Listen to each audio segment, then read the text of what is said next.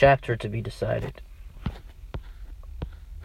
Loneliness is a cruel illusion. I, like you, have been wondering all my life where the others were. They aren't there, and neither are you.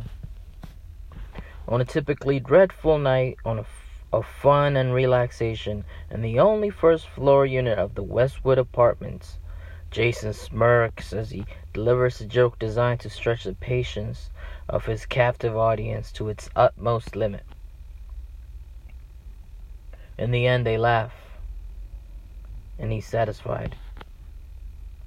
He called it credit building, part of a much larger, complicated web of ideas referred to as a projection, which he credits his newfound success and confidence. He hadn't always been so purpose driven. In fact, it wasn't too long ago he didn't have any plans at all, and he remembered the time before the projection itself, though not much about it. He was a ruthless tyrant it in his domain and people pleaser in others.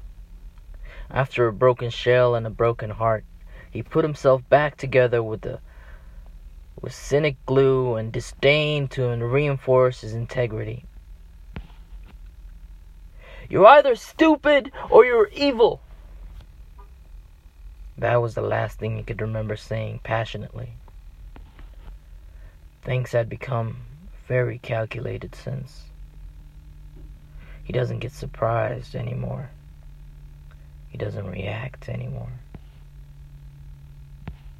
He had simultaneously resigned to his fate and doubled his efforts in the war. Hell wasn't a place he was running for like he used to, like everyone does. He wanted to run it.